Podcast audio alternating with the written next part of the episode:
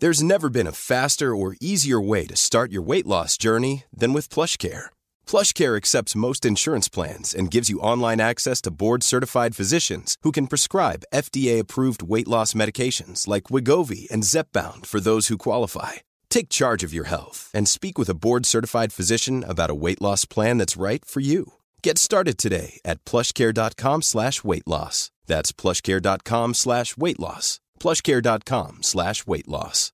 Everyone knows therapy is great for solving problems, but getting therapy has its own problems too, like finding the right therapist, fitting into their schedule, and of course, the cost. Well, BetterHelp can solve those problems.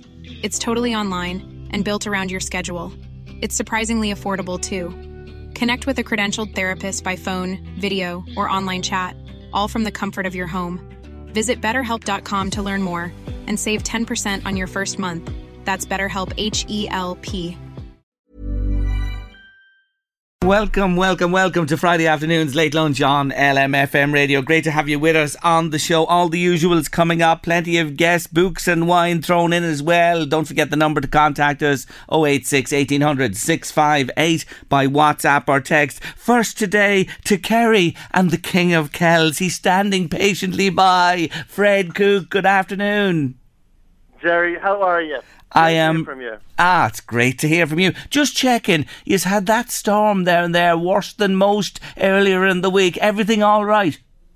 Absolutely. It's hard to get it's hard to get scared by a name called Agnes.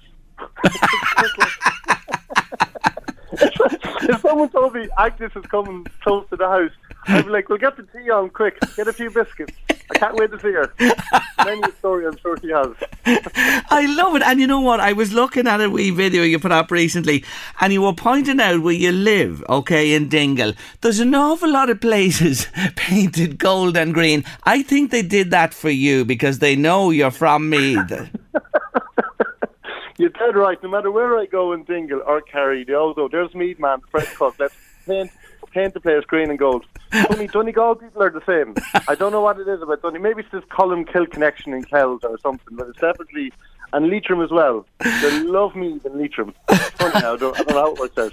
I think it's the I think it's the cheap paint, to be honest with you. But anyway, we'll have to do a little bit of more re- research on that one. Anyway, may I say to you and your good wife Julie J, congratulations on your new arrival. Thank you so much. I really appreciate that.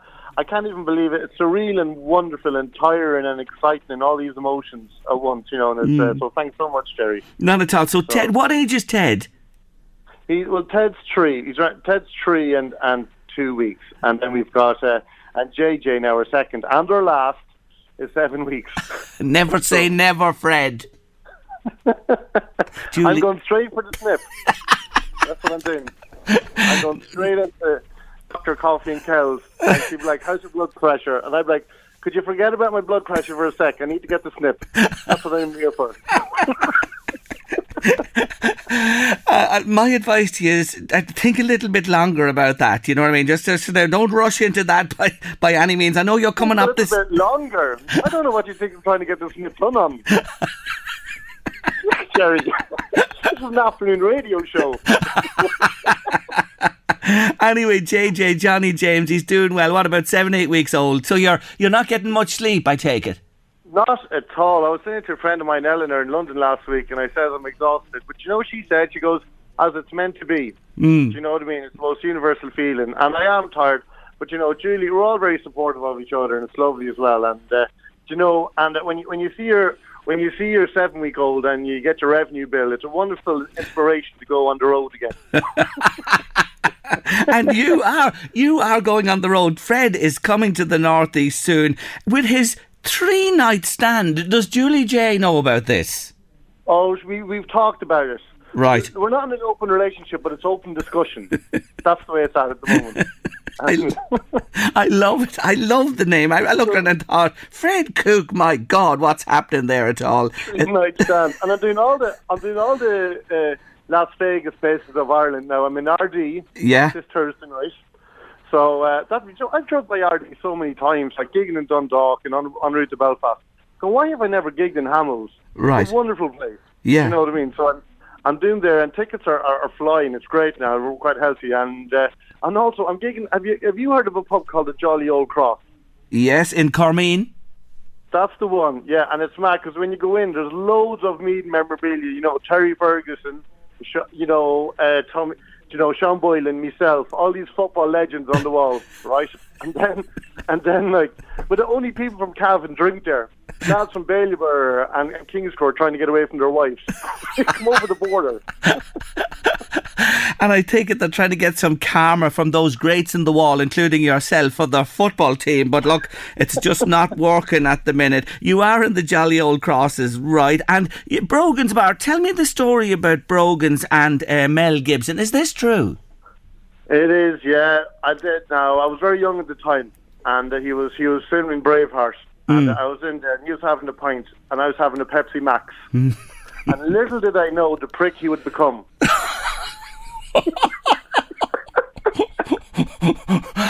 And you had Thank it. God, you man. you I had. hope he's not listening. I know he listens to this station, but if you are listening, I, I say I'm not going back in it. No way. You're not withdrawing that comment. It's staying on the record today. Ah, poor Mel. He's not the worst of them, I have to say. He really, No, really not, isn't. not. But uh, anyway, Brogan's Jolly Cross, and then you're bringing it all back home to Jack's Bar in Kells, the big I homecoming. am. and you know what? There's a lovely thing about Jack's. I'm very excited about that, and uh, because it's uh, that's where I did my first ever gig. My first ever gig. I did it maybe 20 years ago. It's not mad- mental, isn't it? Oh, my, oh, 20 my. years ago, I did my first gig, and I didn't charge in, and I did 10 minutes, Well, you know what? and it felt like it sounds like an hour and a half it's it set you on your way, young fella. It really, really did. It all began in Jack's, and you're bringing it back there in a few weeks' time, which is absolutely fantastic. On a serious note, Fred, as well, I saw you um, with many other of our top comedians uh, talking about the Iveagh Gardens Festival. What's up? What's gone wrong? What's up? There's a there's one person who's complaining about the events in the Iveagh Gardens. You know the summer festivals, Yes. Dempsey, Lansra- the, the Iveagh Gardens Comedy Festival. So there's one person complaining, and he's managed to get a bit of traction, which is scary. So we have to kind of fight against it because if we don't, uh, you know, uh, there's actually a, a company called Iveagh Gardens Events, and uh, you'll get their email on my post there. And if you can email them and tell them to maintain these uh, events, the Iveagh Gardens, because it could go. It's scary. Do you know what I mean? It's, it's uh, and you know, the, the, as far as the Iveagh Gardens Comedy Festival, it's so important. You know, that's the first. That's the first time I gigged with Tommy Tiernan was there, and my confidence changed overnight. Yeah. Like new comedians need this platform. Yeah. They need it. Mm. They need a festival. Like I don't, you know, I joke about being GAA player, but I, I couldn't. I've got no hand-eye coordination. So my football team was a comedy festival, like the Iveagh Gardens, getting to be picked Yes. play the festival, and that is so important for confidence, and it needs it. It promotes clubs around Dublin. All these Dublin clubs are uniquely brilliant. It gets their own gig at this festival. So, and we know these these beautiful summer evenings evenings at the festival. So we need to keep it.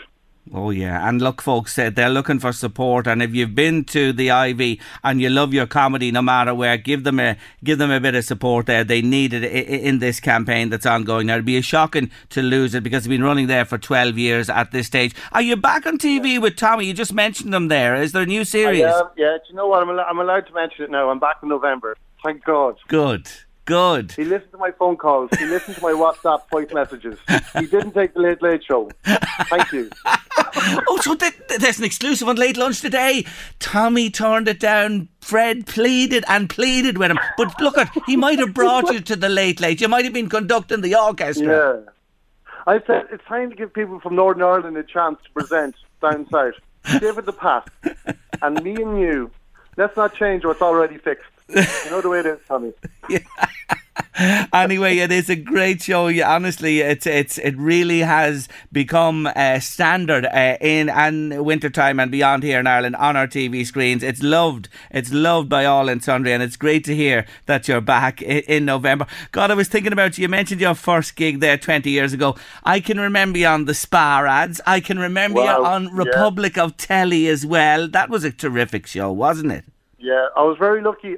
You know? I was very lucky with the Republic of Telly because if I didn't get on the Republic of Telly, then I'd be the lad from the Sparrow ad forever. Yes. Which isn't a bad complaint. At least I'd take those ads now. Oh, if they approach me now, I'd be all over it. Well, listen, there's a fella called Johnny Sexton. Do you know him? And he, he's he's not he's not he's not a patch on you. He's not a patch on Yeah. you, Fred. I'm telling you. Bring back Fred. He's very like me. Great facial expressions. But uh, he wouldn't have your footwork. Look what you did in Dancing with the Stars. Sexton wouldn't be able to do yeah. that. No, definitely, yeah, yeah. And listen, before before the female uh, Amazing Leeds football team, I was the first person to get to the semi final in anything in a long time. You Dancing with were. the Stars. You were. But you know, I told you before, like you should call it, like you know, look, there's a new season coming back, Dancing with the Stars, and there might be, it might, this might be the last one. But I think you need to be honest, and I might have mentioned this you before, Jerry. Like we don't have stars in Ireland. Like it's it's impossible to be famous. Like you should call it Dance with the Cousins. Shouldn't you? Uh, th- there's something in that. I think I think you could be onto something there, Fred. Yeah, I, it could be Sean Boylan's first cousin once removed. Sing Yeah. cha-cha. have have you still got that shiny suit? I just wanted to check. Is it still I in your do. wardrobe? Yes. Yeah, yeah. Oh yeah. I did. that. You know, kind of funny.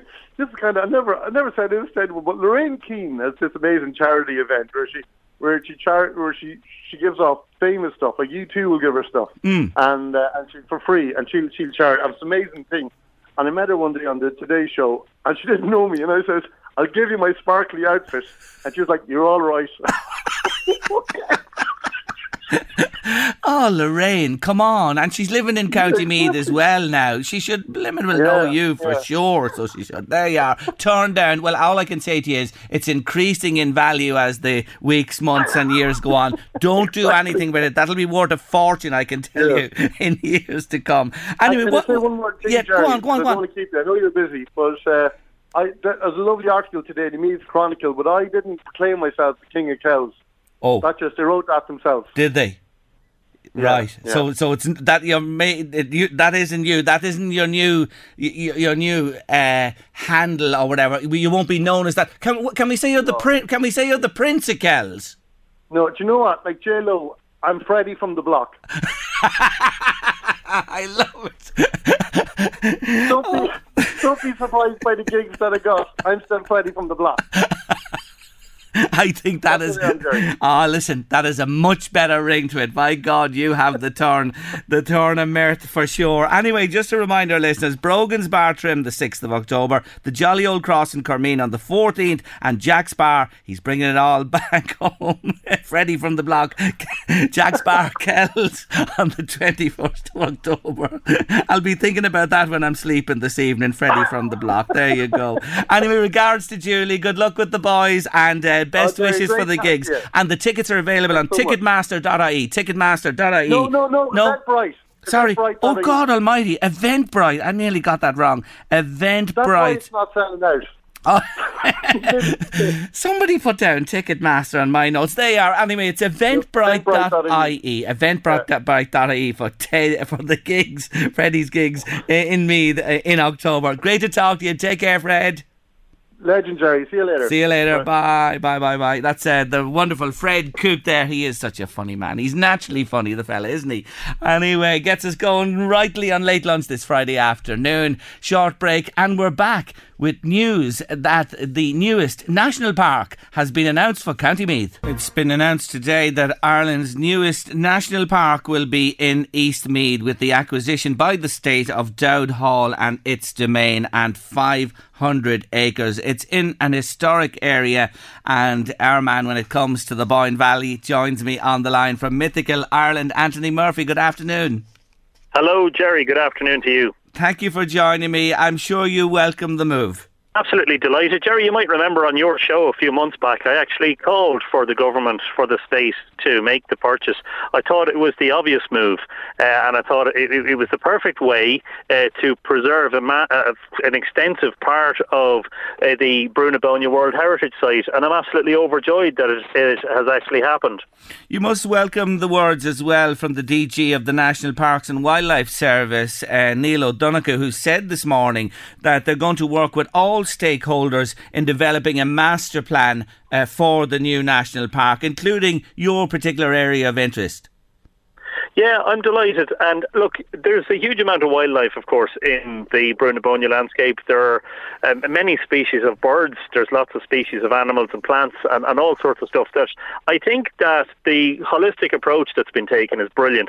And of course, yes, the archaeology. There's 13 monuments on the lands at Dowth Hall, uh, and of course, six of those are Neolithic, including the uh, uh, passage tomb that's under the house, but also uh, the giant embanked henge of Dowth, the famous Dowth henge, which myself and Richard Moore, back in the year 2000, were the first people to observe the summer solstice sunrise alignment there. And you know what? I was just thinking today, wouldn't it be lovely if in time to come that we could bring groups of people in there around that henge and tell them about the extraordinary history of that monument. It's likely to be around four and a half thousand years old and is actually one of the best preserved uh, uh, examples of an embanked henge on the entire island of Ireland. So yeah, I'm delighted. I'm actually buzzing today with this news. And I suppose that it is in the state ownership, which is you and I and everybody listening today, means that something like you've suggested there can happen. Had it gone uh, privately, it might have been very difficult. Would that be a fair comment? It might have been, yeah. Look, it all depends on who might have bought it. In fairness to uh, Owen Brennan and Devenish, I mean, uh, uh, Owen Brennan in particular took a huge interest in the archaeology of Dowth Hall. Um, uh, you know, he pr- promoted the archaeology there. He allowed the dig to take place. I mean, I think they took a huge interest in it. But yeah, you're right. Another owner could take a different approach, and the whole thing could be under lock and key, and nobody able to visit. So this, I think, I've described Old Bridge and the Battle the Boyne site as Drogheda's um, uh, Phoenix Park. so now we're basically doubling or tripling the size of that. You know, in, in essence, we are going to have on our doorstep the history and archaeology and wildlife and the landscape uh, uh, uh, you know, with controlled access to the public, I think it's a dream come true. And all I can say, Jerry, from this point on is next thing is city status for Drogheda, and I can really feel it in my blood that's going to come soon. Lovely to catch up with you today. Wonderful news for the area. The Boyne Valley National Park is a reality today, announced by the Minister, and Anthony Murphy and more besides are so, so happy. Thank you for taking the time to join us today, Anthony. Much obliged, Jerry. My pleasure. Take care of yourself. Bye. And Anthony did call. I remember going back on the show that the state intervene and buy the place. And yes, I do want to echo those sentiments uh, about Devenish and Owen Brennan in particular. They've done a wonderful job with the place up there there, and they've left it more or less ready to be taken on now by the state and further developed. And well done to them, and that the deal could be done uh, with the Irish state to create this. And my God, what an addition it is to the northeast as well, to the tourism and heritage aspect of this wonderful land that we live in here in the northeast. It is simply brilliant and going to attract, I'm sure, more and more tourists to the area, which is only good news for everybody who lives in this neck of the woods. You're at late lunch on LMFM radio. We have Book Club After Two and a special guest reviewer today. Yes, Nicola Cassidy is joining us on the show. She's an author herself and she's picked some cracking books books to uh, recommend to you. And of course, we'll have a TV theme competition coming soon and comedy and more besides. But taking us up towards top of the hour, two o'clock, news and weather on the way on late lunch. It's Alone from Heart. We're going back a few years, but this is a real anthem. Heart indeed. New Heart in the Boyne Valley. I hear the ticking of the clock. Great! I love TV. We watch TV? Here we go! TV themes. TV themes with Jerry Kelly on the late lunch. Remember that TV movie we saw? TV, TV, TV!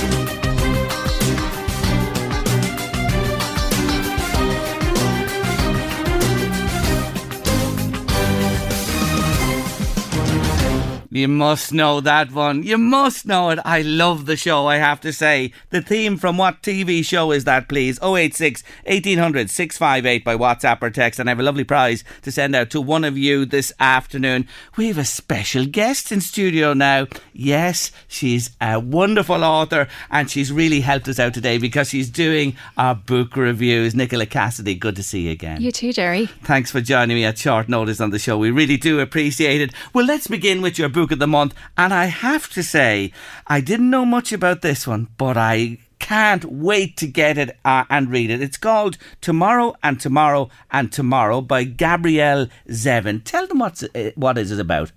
This is a book about two young people who grow up in LA and they, or I think Los Angeles, sorry.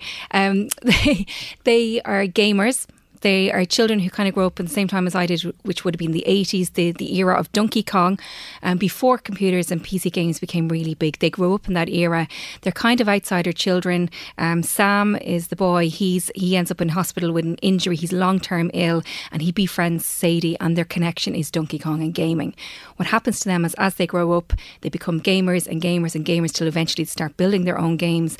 And they're just at that cusp of the tech era where they develop a really successful game called Ichigo and they become millionaires, billionaires based on it. Um, and the book is based on their relationship from childhood to adulthood and what happens when you're very successful and you earn a lot of money, but it's based on a on a project that's at your heart, this this thing that keeps them connected all the way through. Is it fair to say that it's a boy meets girl story uh, that's, you know, is never a romance, yet it, it's a romantic book? You know what I'm saying? Yeah, it is that question of platonic relationships Yes. between boys and girls, especially when they meet as children. It, you usually find somebody is in love with the other person at some point in the relationship. If it's if if it's that type of relationship, and that is the question through this, we'll find that Sam is in love with Sadie, um, and all the way through, you're trying, you're rooting to see will they get together? Will they get together? Um, Sadie has an affair with um, her college professor when she's quite young, which is explored, I thought, very well in, in the um, book, which is this, this. Um, and the book follows through their life. I thought it was, I thought the pace of it was really, really good. Um, I won't ruin it and say what is the result of that, but it keeps you guessing because you're all you're because you, you love both the characters, even though they've got such flaws, you do want them almost to be together, and that that drives the reader. But I thought it was a brilliant examination of platonic relationships. And you know, when you'd hear gaming, it, it nearly, as soon as I'd hear that, I mightn't be that interested in Me this too. book. Uh, Like I, I know nothing about gaming except what's the gun's been shot in the sitting room all day long with the kids at home or whatever. Like the, the, I'm aware of gaming, but I'm, I'm not a gamer, so that did put me off at the start. And also the cover, I have to say, put me off originally. I'd seen it. Um, I'd seen the booksellers and Waterstones had recommended it last year. Um, but I said, look, I'll I'll try it. But as soon as it started, I was hooked. I listened to it on audio. Um, it was it don't let not being into gaming put you off because this isn't Yeah. really a story about gaming. Yeah. Now I learned a huge amount about the gaming world and I loved that because I knew nothing about it and I didn't understand how games were built and how they're all encompassing and absorbing and they take years and years and years of work to create a gaming world. So I loved that and, and it is a story about work ethic and hard work and Sadie is such a hard worker and it's that kind of it's it's what happens if somebody's not pulling their weight in a relationship as well because Sam isn't doesn't. Um, he is ill, he has illnesses and I they it has so many details of layers of relationships and, Mm. and and but also this gaming world which don't be put off if you're not into it but if you are into gaming I think you'll love it as well. as well. And I, I I know somebody who's an avid reader and reads and reads and reads, and she said that in her mind, the two characters, which you've just mentioned, and this uh, reminded me of it. Uh, she cared about these two characters more than all the books she's read in the last 10 years. it, I don't know what it is. It- it- like they were, I think, because you follow them through from children, um, you understand there's the type of loneliness there, and it's there's breakdowns at different points in the relationship, particularly around Sam and when he's a when he's young and he's reliant completely on on her and she rejects him, and your heart's broken because we all know what that's like as a young person to have that kind of rejection. So um, you really feel for them and with them, and even though they're not familiar, I mean they're not Irish, I don't have that any connection to them, I'm not I'm not a gamer, but they have that kind of that the loneliness, the existential Yes. feeling of dread that we all have of being Yeah. alone and um, being supported by our, our relationships and our friendships and our lives. So highly recommended, and uh, they stay with you, and it is very moving. And towards the end, you are can be upset about you know some of the things that happen, but absolutely brilliant. And Amazon named it as their book of the year 2022, and it's been made into a movie. There you go. Tomorrow and Tomorrow and Tomorrow is the name of the book, and it's by Gabrielle Zevin. And uh, Nicola absolutely loves it. So it's highly recommended, and it is our book of the month on late launch for September. Now, let's move along. And uh, this is right up your street, young woman. Why? Because it's called the Husband Hunters. Not from no, no, no. Please don't put me in a spot. You know which- me so well. Which, which you're a good man. Um, it's because of your your own writing and your own extensive research and your own brilliant books as well. Because it's about American heiresses who married into the British aristocracy. Yeah, so uh, this is a book uh, called The Husband Hunters by Anne de Courcy. She's a historian. She, she's tons of books out there. They're all non-fiction, but they're really detailed and really sweep you along.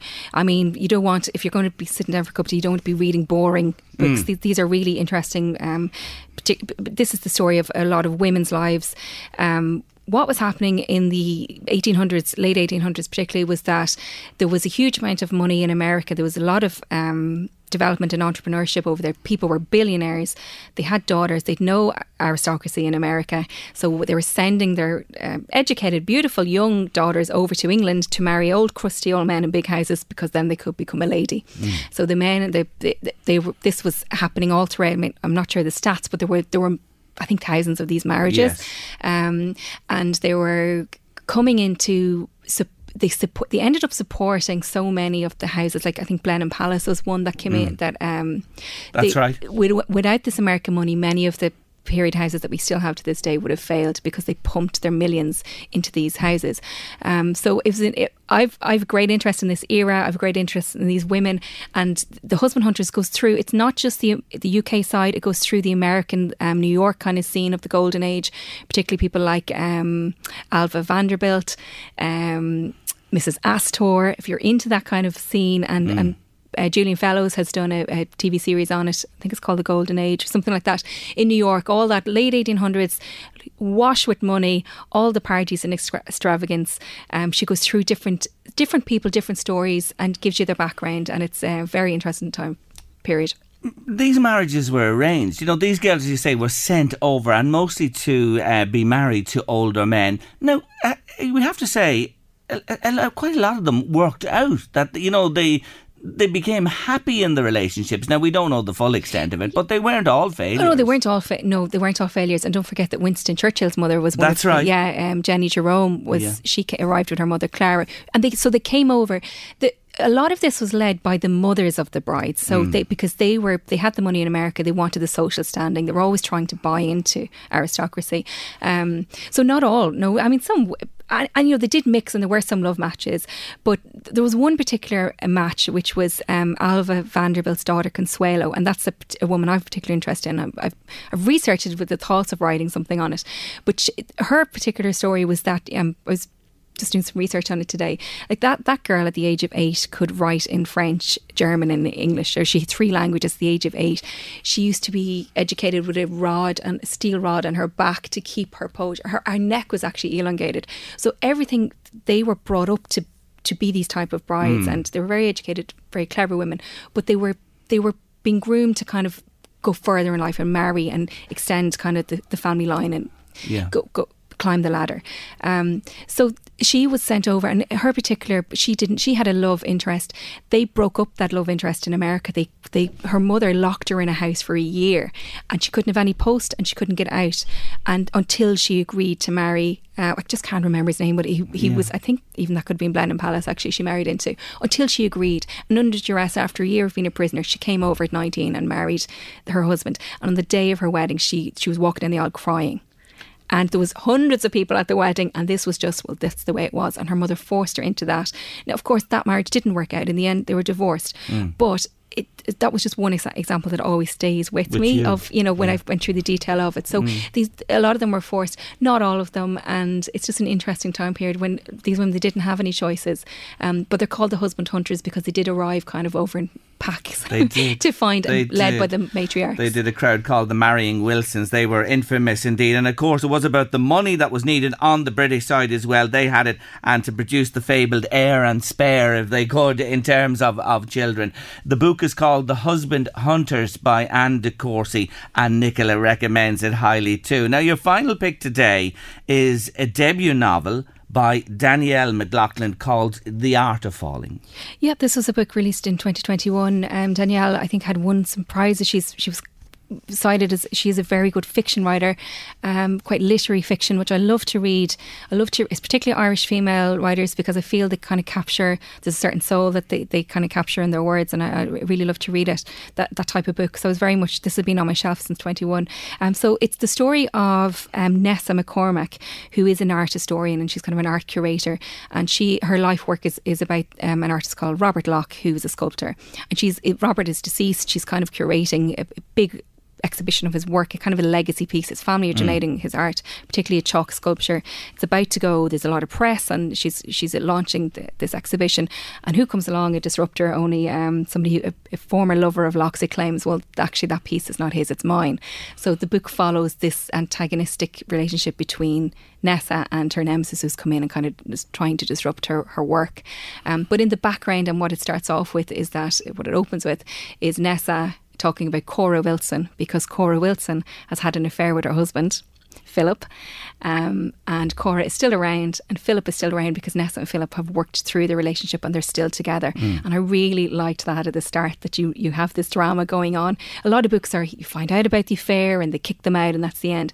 I thought this was really interesting and very realistic that um, in a long term marriage they had overcome this affair and they were battling on, and that was the dynamic in the book. And she's a daughter as well that has to be uh, cared for, and she's not the easiest child either. No, Jennifer, she's only one child, and Jennifer happens to be friends with Cora Wilson's daughter, of course. Yes. Um, which is quite normal in these school environments, you know, um, when things like that happen. And yeah, she's, but I liked that she's entering the teenage years. She's doing the normal things of saying she's somewhere and she's not, and they're worried about her. And especially me, my girls going, "This is what's ahead of me." I, I thought it was very realistic. I thought it was very well written. I felt it was written from experience from Danielle. Not saying that happened in her life, but just you know the parenting aspect of trying to run your your career and your home life and all these things happening to you. So um, I, I did enjoy it. I thought the pace was quite good. I suppose by the end, I was there is um there's another storyline of like There um, a, a very an affair, important another affair that happens third in there. storyline. There is indeed. Yeah, she does have this um, a past friend who is deceased. The son, who she doesn't really know, arrives into into their lives, um, and it's it as always with good books. You have a past secret that's coming out, um, and it, it does it does play out. I suppose what I'd say in my review, if I'm being very honest, I did want a little bit more. I think that. Um, Nothing surprised me. I didn't. I was. There wasn't a plot twist in it that I was going, "Oh my god!" Um, and and that can be the case with literary books. Sometimes I, I felt it could have had a little bit more. I don't know, just for me, there wasn't, and I, I Yeah. knew what was going to happen. Yeah. But I really did enjoy the reader. I brought it with me. I was in, actually in Cork when I was reading it. It's set in Cork. I was on holidays this year in the summer, so um, I enjoyed it. It was it is a good book, and I'd definitely read what what else she has coming. Okay. She's a brilliant writer. Yeah. Um, I suppose I just yeah, I would knock off a star there. Our for maybe background is towards the short stories, and she's Yeah. excelling. Mother's Day is around the corner. Find the perfect gift for the mom in your life with a stunning piece of jewelry from Blue Nile. From timeless pearls to dazzling gemstones, Blue Nile has something she'll adore. Need it fast? Most items can ship overnight. Plus, enjoy guaranteed free shipping and returns. Don't miss our special Mother's Day deals. Save big on the season's most beautiful trends. For a limited time, get up to 50% off by going to BlueNile.com. That's BlueNile.com. Hey, I'm Ryan Reynolds. Recently, I asked Mint Mobile's legal team if big wireless companies are allowed to raise prices due to inflation. They said yes. And then when I asked if raising prices technically violates those onerous two year contracts, they said, What the f are you talking about, you insane Hollywood ass? F- So to recap, we're cutting the price of Mint Unlimited from $30 a month to just $15 a month. Give it a try at mintmobile.com slash switch. $45 upfront for three months plus taxes and fees. Promo for new customers for limited time. Unlimited more than 40 gigabytes per month. Slows. Full terms at mintmobile.com. Burrow's furniture is built for the way you live. From ensuring easy assembly and disassembly to honoring highly requested new colors for their award-winning seating, they always have their customers in mind. Their modular seating is made out of durable materials to last and grow with you. And with Burrow, you always get fast, free shipping. Get up to 60% off during Burrow's Memorial Day sale at burrow.com slash ACAST. That's burrow.com slash ACAST. burrow.com slash ACAST. In short stories. And maybe it being her debut she'll develop a bit more now with the next one that comes along. But as you say it is a good book. It has been well received as well. And uh, you won't go wrong if you pick it up. The Art of Falling it's called by Danielle McLaughlin. Terrific. Listen you've been great. Thank you so much for obliging us today in the show. Loved your books love your reviews and we'll see you again soon. Nicola Cassidy Oh, thanks, Jerry. thank you for joining me on the show. Coolio and gangsters Paradise on your late lunch this Friday afternoon. Now you're all set for a laugh out there in late lunch land. Well, it's time to do this. Knock, knock. Who's there? That's how it works. It's called comedy. Comedy. Comedy, comedy. Comedy, sir. Comedy. Comedy. Classic comedy Classic comedy. on the late lunch. I love comedy. Ah, this is such a funny, funny piece. Do you remember Married with Children and the Bundy family? Al was the dad, and in this piece, he's on a day off. Wife Peggy, very glamorous, sidles in, and she has jobs for Al to do. No go, he's shocking lazy. But when new neighbour Brenda calls, she's recently single and glamorous. Al is ready to assist with moving her sofa. Hi, honey. Are you enjoying your day off? Peg, you know I am. Now, how are you going to ruin it for me? Sex? Chores? What? Oh, well, I guess we'll just stick to chores today. but I'll give you a choice shower or fix the doorbell. How much work is it to fix the doorbell? Well, unlike taking a shower, you might have to raise an arm. oh, Al, it makes this wheezing, pathetic sound. I'm embarrassed to have my girlfriends hear it. Oh, come on, they've heard worse. You know, move along, bossy, no grazing here. or, hey, how about sharing that cud? Excuse me. That's the doorbell, Al. Come in! Oh, hi. I'm Brenda. I'm your new neighbor.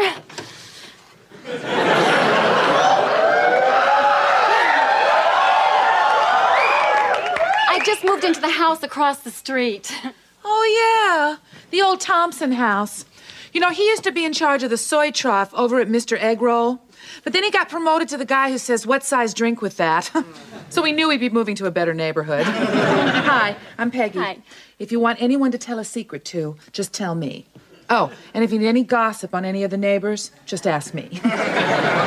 People tell me everything. Yeah? Well, I've already heard about the people who live on the other side of you the Bundys.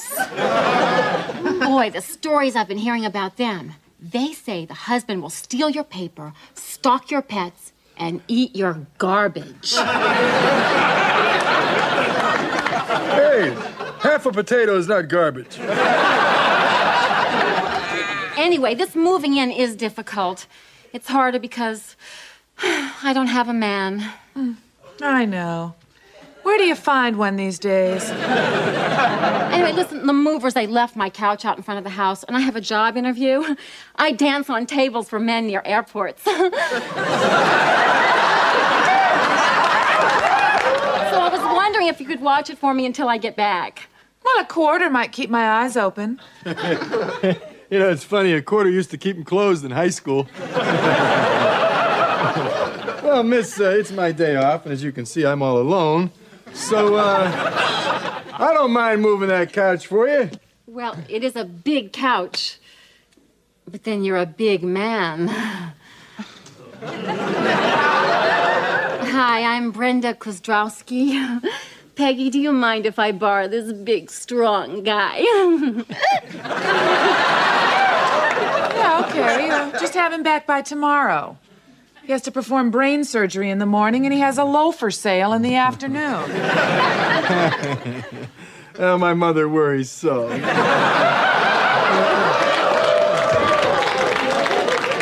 After you, my rear. I, I mean, my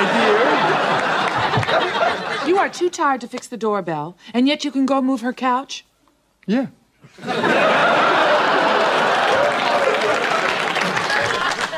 Uh, hurry up and get that couch inside before Peg wants to go sit on it. Yes, Mr. Al Bundy. Uh, what a show that was, Married with Children. Now, comedy this Friday afternoon on Late Lunch. He's all set and ready to rock. Yes, he's our virtuoso of vino, Rick Cronje, on Late Lunch next. It's always a great Friday when Rick Cronje's in the house. Rick, good to see you again. You too, Jerry. Thank, you. for joining me on the show. And we want to say a big thank you first today to First and Last Off License in Jonesborough, who uh, bring us our wines today. It's the Albarino grape. Rick? Absolutely, Jerry. uh, lovely, lovely uh, grape. Uh, very light, very refreshing all round, you know, wherever you get it from.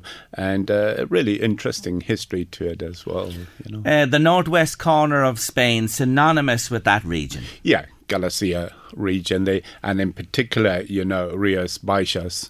Uh, 90 odd percent, 95 percent of that uh, denomination is uh, Albarino. It just hit the spot right on the Atlantic Ocean. It loves 300 meters and below as an altitude, and that's why it just flourishes there.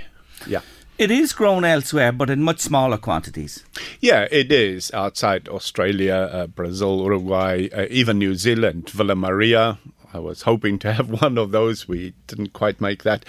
But yeah, but a, very small pockets, uh, Jerry. In total, um, 5,500 hectares. But as I say, uh, you know, 90% of that will be between Spain and Portugal. Mm. So Spanish to the core, but we have also in a few moments we're going to be talking about a Portuguese. It's a relation in Portugal. It's grown there Yes. too, but we'll come on to that i- in a moment. The grape is very interesting. This is a small wee grape, isn't it? It's very small, uh, Jerry. It grows in small bunches, very tight. Uh, it's actually got quite a thick skin. Uh, the soft, uh, the flesh inside is very soft. So um, yeah, and it, it, it it's it's absolutely green in the early stages, and it ripens quite late in the season, and it turns gold. So beautiful, absolutely beautiful. Yeah, lovely to work with as well. Quite resistant to diseases and, and pests and that. It's quite a transformation. I was looking at the pictures myself earlier on today. That deep green you mentioned about, and then when it goes to the lovely gold later on, beauty. It's a beautiful transition, and of course, it is developing at that stage. How would you describe it in a general sense? The wine, light. Uh, yeah, I would put it as light, uh, Jerry. Um, it, it will. It, it it is naturally high in acidity. What is unique, in particular, when it comes from the uh, Rias Baixas area, is it has a uh, touch of saltiness in it. Now, it's very faint, but you know, obviously, the sharper your senses, the quicker you'll pick it up. Mm. Um, but yes, and and uh, it it as an aperitif can't go wrong. Absolute for seafood. Match made in My heaven. kind of wine, I'll Yes. say. You're saying all the right things. The other thing about this, and you emphasise this, is um, it's best enjoyed young for sure. within a year or two, Jerry. It's it's not now. There has been wines that have been carried, but that's not uh, that's unusual. Mm. No, definitely. It's it's just the acidity will carry it, but no, it is definitely a wine uh, to be enjoyed within two years max. Okay, have you uh, a, a sample there of our first wine, the yes, Spanish wine? I do indeed, uh, Jerry. Um, fortunately, it's a screw cap, so there wouldn't be any issues with pouring that Yes. one, Jerry. Okay, let me have a And look at it in the glass. on the, uh, ah, it's beautiful. There's a gold, there's a gold hue off it, There isn't it is. There is it is, the wine Jerry. itself. Yeah. Now it's a 2022, and it's uh, Serra da Estrella. It's very fresh. Very, very fresh. Oh, it's beautiful. It is. Oh, it's it is, beautiful. Jerry. it really, really is beautiful. 2022, Serra da, de Estrella, uh, and it's Spain. And you pronounce that Rias? Uh, Rias Baixas. Rias Baixas on the label as well. 19 euro. Now, it's it, uh, you'd say it's a little high on the. But all all wines have gone up, haven't they? All, All wines wines. have gone up, uh, Jerry, and you know it's uh, again, you know, um, it's 2022 Mm. uh, was a good year as well for it. And uh, this particular wine, you know, comes from a, a very good estate, the Adegas Valmino, uh, very well known. And I thought this had a bit more body to it than your usual. It's not flimsy now. No. And uh, it's definitely got a body to it, but it's lovely. And I just thought it had a nice lingering aftertaste. And there's that, well, I picked up that slight, slight, I don't know, it's caramel or saltiness. There's something in the back of There your is. throat. There You know, certainly is. I so- feel it. There's Yeah. something there that lasts for sure. Yeah, that but it's beautiful. You could drink it as an aperitif, uh, but seafood, a match made in heaven. Absolutely, Jerry. And you know, the estate's what, 38 hectares, an average temperature of 13 degrees, 2,450 hours of sunshine. Why wouldn't you be living there? you know? Why wouldn't the grapes be happy? Why wouldn't the wine be lovely? Why wouldn't you love to be there given the weather we're having in Ireland uh, lately? And again, thanks to First and Last off license in Jonesboro for that beautiful wine. Now, our second wine uh, comes from Portugal. It's the same grape, but they call it a different name in Portugal, yeah? Yes, and uh, two things, if I might just quickly mention there, Jerry. Absolutely. They call it Alvarinho. It's spelled completely differently, but it's the same grape. And that is just to a marketing thing to distinguish. If you think uh, Pinot Gris, Pinot Grigio. Yeah. You know, Pinot Gris, we tend to sort of go south with it. But uh, that's the difference. But completely different styles made uh, from it, although they're almost neighbors. Yeah. uh, you know, in terms of geography. Sure. So yeah, They're on the one piece of land, Yeah, and yet there is absolutely. a huge contrast. Oh, massive. And that's what we're Massive doing in this series with Rick. If you're not familiar, he is comparing wines, the same grape grown in different areas in the world. And you would think that Spain and Portugal they're on the same block of land there, but it's night and day, as we'll find out in a moment from Rick. Rick Cronje is running the rule over the Albarino grape today. Albarino in Spain, we've just tasted a moment ago. We're in Portugal now, where they call it Alvarinho. So, Rick, just tell us what's on the label of this wine.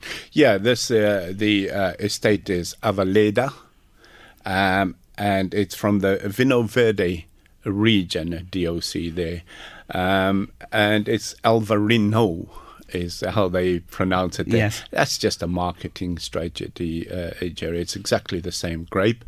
Uh, the reason for that, if we talk about say Pinot Gris versus Pinot Grigio, so it's just dis- to dis- distinguish Yeah. where it comes from. But of course, the shape of the bottle will tell you it's very different. Yeah. Uh, other than the label, of course. Yeah, I notice a lot of the Portuguese wines can have that taller, Beautiful. slimmer bottle, Yeah, don't they? very much so. So that distinguishes them in terms of the bottle itself. It's 2022, and this one is 15 euro with first and last off license in Jonesboro. Okay, Rick, if you do the honours there, I I'll see do, Jerry. how this compares to the sip I had at the first one. And we always say, uh, do drink alcohol responsibly, and your wine especially. Plenty of water thrown in there, and food to enjoy it to its utmost. So let me have a look at this one.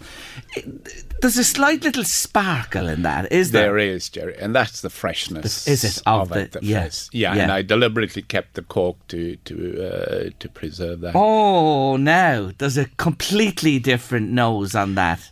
What am I picking up? Ah, It's Jerry. like nectar from flowers or something. Yes, and it's very sharp compared to Yeah. the, the the first one. Oh, it so- hits you straight away. yeah. uh, probably slightly darker, very bright. I, I think almost green uh, color to it, a tinge there of goldness to it, uh, but very sharp. Uh, I don't know, grapefruit, maybe white Yeah, flowers. or yeah, yeah. I'd say uh, definitely. straight at. Yeah, s- it's- straight at you. And and it, it's it's a lighter wine than the other wine, isn't it? oh, it? definitely. You can Mm. see it almost Yes, straight you can. away. Yeah, you yeah, know. Um, Mm. It's really really nice. I thought it was very light. Yeah, but Jerry, to different, enjoy. different to the totally different, Completely opposite. and the same grape. You wouldn't believe It's it. the same grape. on the same peninsula, the Same Iberian peninsula, Peninsula. They're probably neighbours. Yet that contrast, yeah. isn't Yeah. it amazing? That is the fascination of wine, isn't it? Really. As we say, Jerry, love the wine you're with. yeah. it That is. is- It's fascinating That that, is it's so so, different. You could quaff that on its own again, uh, but I see you have on the notes here oysters and asparagus in butter sauce. Yes. Mm, now you're and talking. that wouldn't be the first time either. I love that to, to prepare that. Yeah, um, and I think you know with that acid on it because there is acid on it, that fruitiness. They, it. I think tuna or salmon, a bit of Yeah, oily fish, oily it'll fish. cut into it. Yeah. yeah. yeah. But definitely um, aperitif. No, no, no doubt about Yeah, that. it's it, it really is lovely, and both wines today again uh, are available at first and last off license in Jonesboro, and we thank them uh, for the wines today. Oh, it brings it home. It really does. The difference you'd never ever believe it, and uh, that is the fun, as I say, and the intrigue of, of the different wines. Now. While you're with us today, there's an issue on the horizon for all wine lovers, and you might explain to our listeners. Uh, uh, a decision was made uh, to what put a new uh, endorsement on all wines sold in Ireland. Yes, this is uh, was passed in this year in May 23. Uh, the, the Minister for Health, Stephen Donnelly, signed off on a law for new labels to come in on alcoholic products and in particular uh, wine. And that and this is only in Ireland. This is not uh, in the rest of uh, uh, EU, and uh, that has to be a health warning which will uh, encompass things like warning about liver disease, uh, cancer, pregnancy, etc.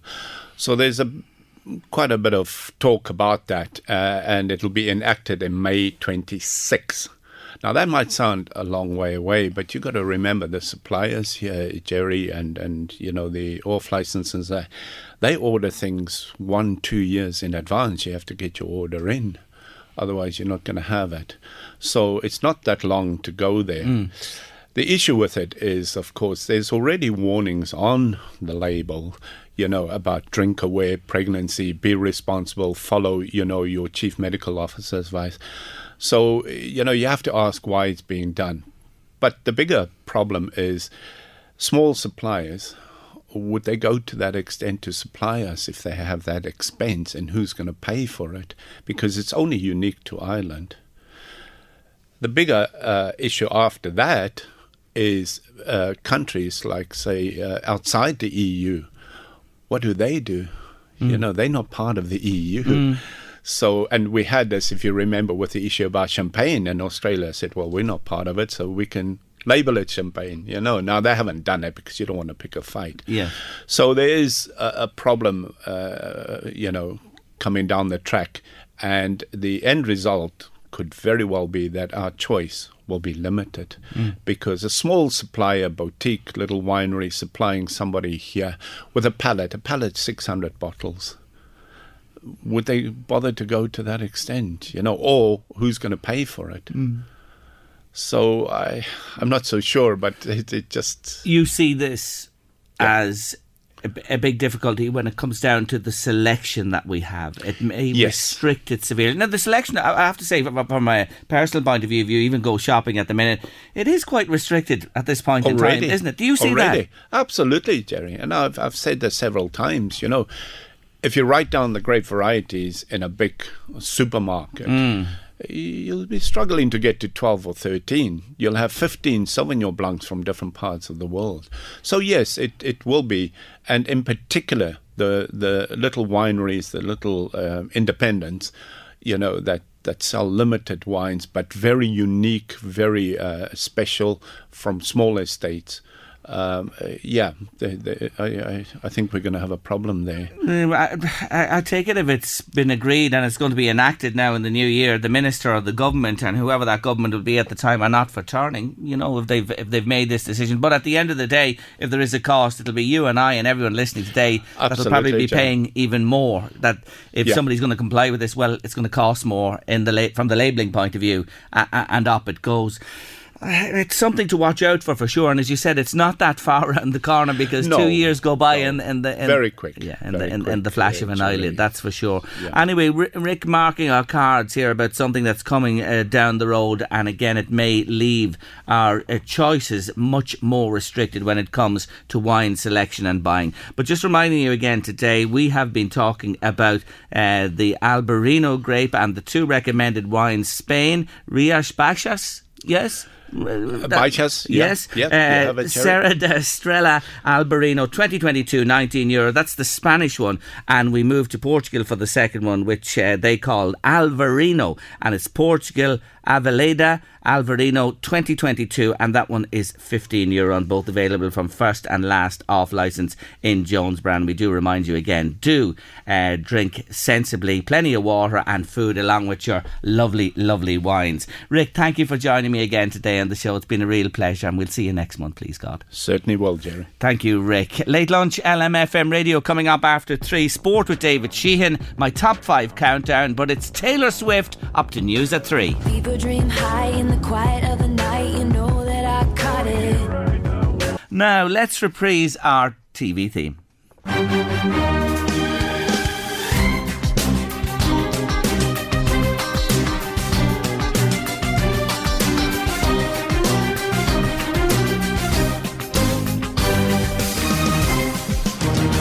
Yes, you're in the courtroom of Judge Judith Sheindlin. It's Judge Judy, that uh, TV theme for sure. Sinead O'Brien, well done to you. You guessed right. The gift is yours today. We will be in touch, and thanks to everybody who had a go at that one there.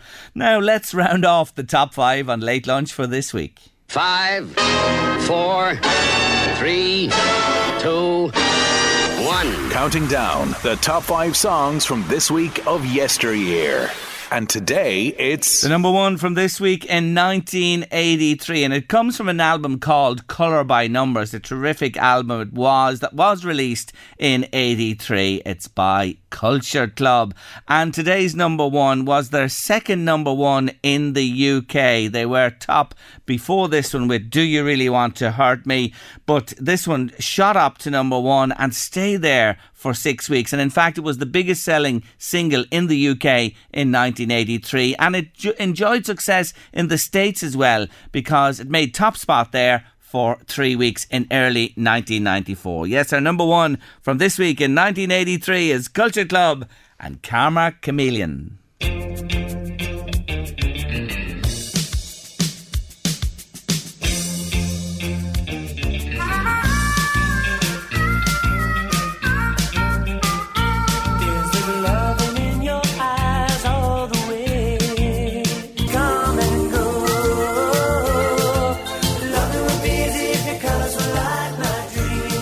Dreams. Karma Chameleon, the number one from this week in 1983 from uh, Culture Club. And Louise was just showing me Boy George there on an episode of The X Factor where a girl came on, The Voice, uh, The Voice, should I say. A girl came on and played it. What a wonderful version of the song. And George didn't recognise it until she was a bit into the song. His reaction is priceless. Anyway, we'll bring you another top five countdown on your late lunch next week. Final break of the day on the show and the week. And up next, as is our want at this time on Fridays, David Sheehan looks ahead to the big sporting action of the weekend. David Sheehan, are you there? I am, Jerry. Good man, David. Good to talk to you again this afternoon. Let's talk sport. League of Ireland tonight. Uh, Dundalk against Drogheda United, the final meeting of the season, the Fort Louth Derby. And Dundalk have won all previous meetings, David. Yeah, they have this season, and uh, just looking at it in a bit of prep for the commentary this evening as well. Drogheda's recorded at, at Oriel Park over the last 12, or 12 or 13 or so meetings going back to, you know, before they had been relegated into the first division. Their record at Oriel Park is really, really poor. So, but you know they've they've picked up really good scalps on the road, notably on Friday on or Monday rather against St Pat's. They beat Shamrock Rovers away, they beat Derry away this season. So, if ever was a time to book that trend, now would be it. Especially given that you know Drogheda have been in really good form lately. Dundalk had lost four in a row up until that win against Cork on Monday night. So, yeah, really looking forward to it. Uh, always a cracking atmosphere, and um, you know Dundalk still with an outside chance of making Europe. They probably need to win the bulk of their games between now and the end of the season, and they don't have the, the easiest of run-ins. They're away from home in, in a few of their fi- in three of their final four games after tonight. So looks like it's going to be really interesting. I'm looking forward to it, Jerry. Yeah. and you'll be there yourself, and you can tune in on lmfm.ie to listen to David this evening. Um, when, when you look at Drogheda, talking about Drogheda for a moment, uh, Kevin Mm. Doherty, the job he's done with the smallest budget in the league, he's had to shed three or four really important players during the season, and yet he's found replacements. Uh, he has to be in contention for manager of the year. Yeah, I think he, I think he's banging contention. I was listening to to Dan McDonald and Johnny Ward's podcast earlier in the week, and Johnny Ward was a, a bang in his drum very hard for Kevin Kevin Doherty to be manager of the season. He had he had no qualms about it at all. He's out in his own manager of the season. And it's worth noting as well, again, just in the course of a bit of research for tonight's game, Drogheda United with that win on, on Monday night surpassed their points total for the entirety of last season. So they've still got five games left, including tonight, and they've already got a point more than they got in the entire entirety of last season. So that'll just show you how how much of an improvement they've made in difficult circumstances, as we know, players leaving, new players coming in, but the strike rate that, that Kevin Doherty has had, and in fairness to, to Tim Clancy before him as well, in terms of bringing players in and the, the, the, success rate that they've had, they've barely made a bad sign. And even the players that maybe haven't made a massive impact have still been useful squad players. So they've done a great job there. And again, just to talk about Dundalk for a second, you know, uh, their season this year has been a little bit flat. They went on that run. The, the cup defeat against against Galway was a real sickener for them. Um, and they'll be just looking to try and finish strongly and maybe squeeze into that top top three, maybe fourth place, depending on how the cup goes as well. You'd fancy that maybe fourth might get you into Europe, but um, they, they really need to, to turn it around after that run of run of defeats, and tonight would be a good time to do it and make it four out of four against their local rivals this season. And back to Drogheda, the uh, takeover by Trivela is imminent now. They have to call an EGM. It's uh, been rubber stamped by the FAI, and uh, a new dawn with a, a, massive new development planned on the north side of Drogheda for a new stadium and much more besides. Exciting times. It is, and I'm I'm actually I'm actually planning to chat to Joanna Byrne uh, tomorrow for, for Sunday Sport, which so that, that interview will go out on Sunday. Um, I was just on to her a little bit earlier on. So yeah, I think Wednesday was the, the meeting uh, last Wednesday, and it, and it went through okay. So look, it, it's it's I suppose until we see the detail and and what exactly will be invested in the club, it's it's hard to know. And we've seen, you know, you know Jerry better than, better than most of us. You've been following the league a long time. There's been there's been good takeovers and investment. There's been not so good ones. Dundalk will tell you all about that. So, you know, it's it's a difficult one, and it'll just be interesting to see how much money will be invested, what the plans are.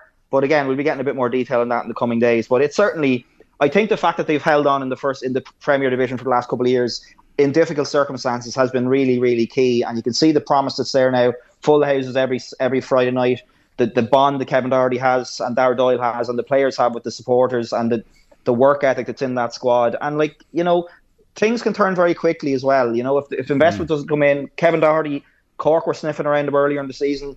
Uh, you know, there's no saying that he might might get an offer to go somewhere else in the off season. A couple of the players will be will be in the band as well. So you can't always keep on going like they have been the last few years with, with picking up good signings and, and getting away with that budget. So it's great for them that, that hopefully some investment will be coming in and they might be able to just cement their position in that and move up the table a little bit and maybe try and push on for Europe in the next few seasons.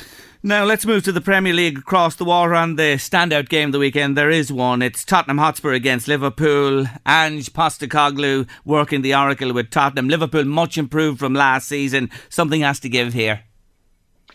Well, something has to give. They're both unbeaten, but a draw, of course, would maintain that record for mm. both of them as well. You know, um, Spurs in fourth, Liverpool in second. Liverpool have been really good this season. I think they've surprised a lot of people. Szoboszlai coming into midfield has been a revelation. They played six, won five, only draw, drawn one, so 16 from 18 points.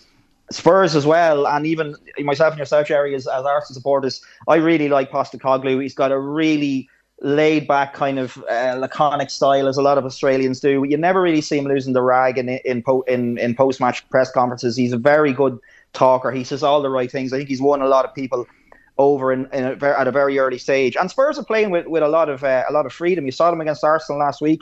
Their style of play has progressed quite a lot. Um, and last year was such a difficult one for them. Managerial changes. The last number of seasons has been a huge amount of churn. But the Postecoglou appointment seems to be a really good one, and he looks like a really good fit there. So um, I'm gonna go for a draw in that one, Jeffrey. uh, by, yeah. the way, by the way, you didn't mention who'd win the derby tonight, the Louth Derby. Quickly, what? Who do you think? Drogheda. Drogheda are going to oh. break that hoodoo. I think we'll oh, we'll see. Right. We'll see. I think I think looking looking looking at the form at the form at the minute, and with the way Drogheda are, the pressure's off them. They're they're going to be they're going to be safe. They're not going to be relegated. I think Dundalk in front of their home fans maybe might feel the pressure a little bit more. So I'm going to give a nod to draw Drogheda maybe 2 1. Um, but yeah, we'll see. I'm looking forward to it. Now, uh, we'll just leave it at that with the Premier League because the Ryder Cup is on at the moment, and uh, the complete opposite to last week in the Solheim Cup, where America won the four balls, the four of them in the morning. Europe have won the four, uh, the foursome, should I say, uh, this morning, 4 0. I'm looking at the scores uh, in the four balls in the afternoon. US are up in one, uh, Europe are up in two, and the others all square. M- McIlroy and Fitzpatrick are six up after 10 against Morikawa and Schauffele. It's looking like Europe. Yeah, it's early days, Sherry. Remember the miracle of Medina? We all know what happened there. So yeah, it, it, it is looking really good for them. And McIlroy obviously won earlier on with Tommy Fleetwood as well, and crowds are massive. Everyone seems to be loving it. The weather is fantastic. So yeah, it's been. A, I mean, I don't think Luke Donald could could have you know ex- or could have dreamt of a better start. And if they come out, if it stays as it is, I mean, obviously a couple of those games are tight enough at the minute. Yeah. Um, Thomas and Spieth are two up. The other two, one is all square, one is one up America, and then six up, as you said. So it is pretty tight. Um, but yeah, look, four four Louth of four in the opening opening round of games this morning. They can't be too sorry about that. And if they even if they if they even won one today and two were all square and they lost one, they'd still be in a great Yeah. position. But look, there's a long way to go on that, and, and anything could happen yet. But certainly, yeah, Europe in the driving seat at the minute, and it'd be great if they could they could claim it back and get a bit of revenge for that hammering they took the last time around. Absolutely. Anyway, have a good game tonight. Online, lmfm.ie, the final out derby of the season. Dundalk against Drogheda United. See you next week. Thanks, Jerry. Take care. That's it for another week on Late Lunch. Thanks to all our guests. Thanks to you, our listeners. Big thank you to my producer, Louise Walsh. Couldn't do it without her. Eddie Caffrey's coming next the uh, drive. Have a lovely weekend. We'll see you Monday, half one. Hi, I'm Daniel, founder of Pretty Litter. Did you know cats tend to hide symptoms of sickness and pain? I learned this the hard way after losing my cat, Gingy. So I created Pretty Litter, a health monitoring litter that helps detect early signs of illness by changing colors, saving you money and potentially your cat's life. Pretty Litter is veterinarian developed, and it's the easiest way to keep tabs on your fur baby's health right at home. Go to prettylitter.com and use code ACAST for 20% off your first order and a free cat toy. Terms and conditions apply. See site for details. Planning for your next trip? Elevate your travel style with Quince. Quince has all the jet setting essentials you'll want for your next getaway, like European linen, premium luggage options, buttery soft Italian leather bags, and so much more. And is all priced at 50 to 80% less than similar brands. Plus, Quince only works with factories that use safe and ethical manufacturing practices. Pack your bags with high-quality essentials you'll be wearing for vacations to come with Quince. Go to quince.com slash pack for free shipping and 365-day returns.